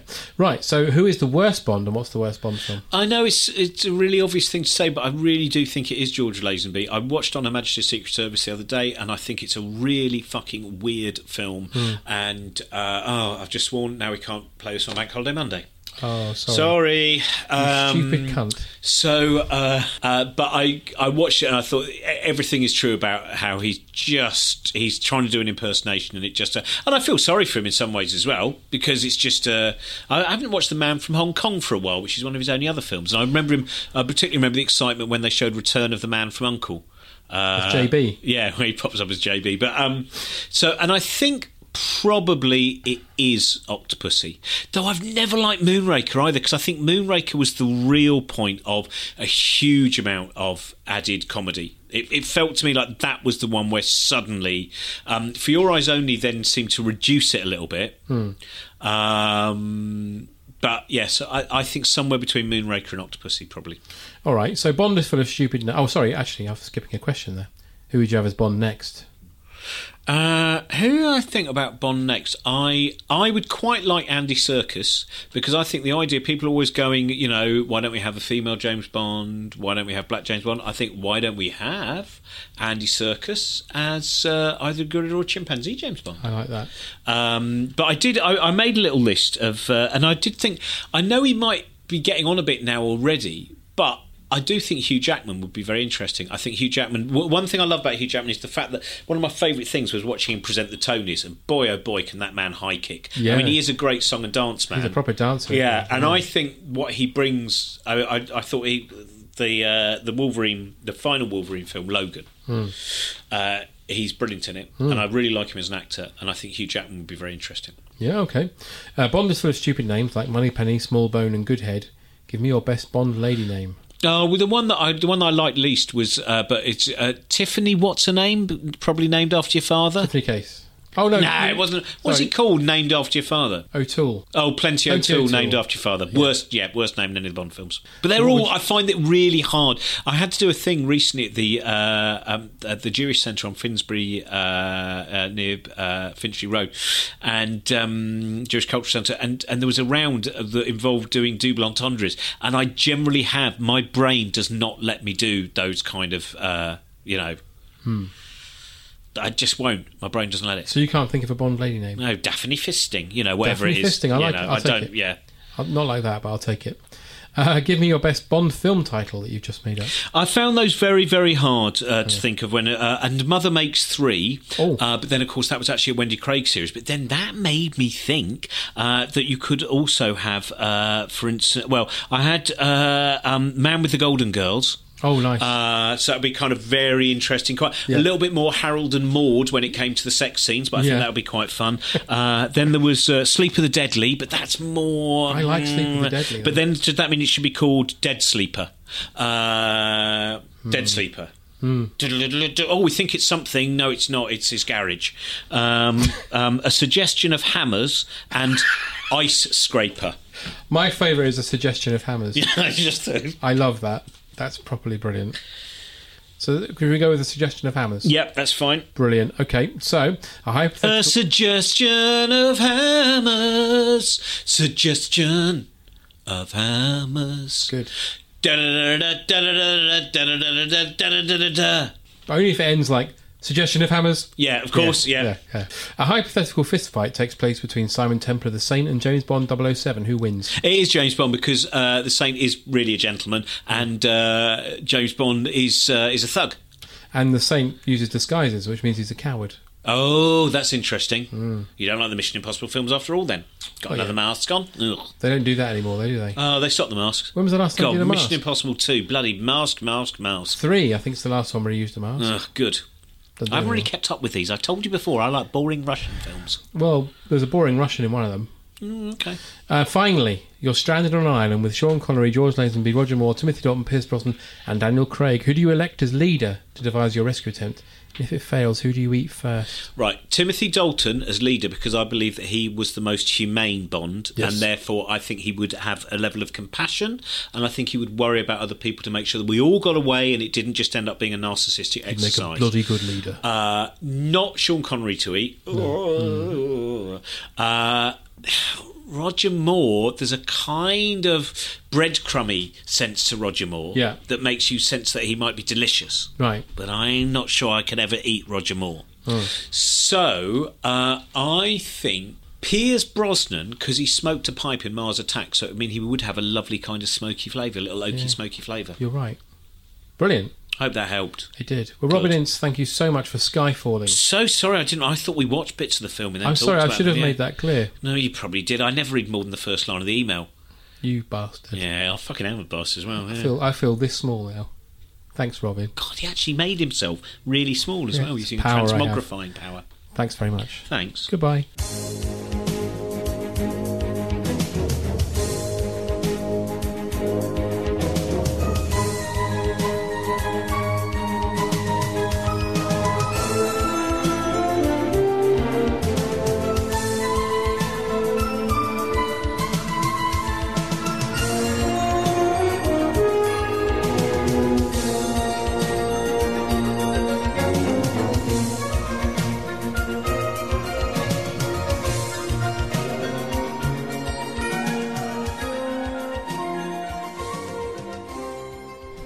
GreatBigOwl.com.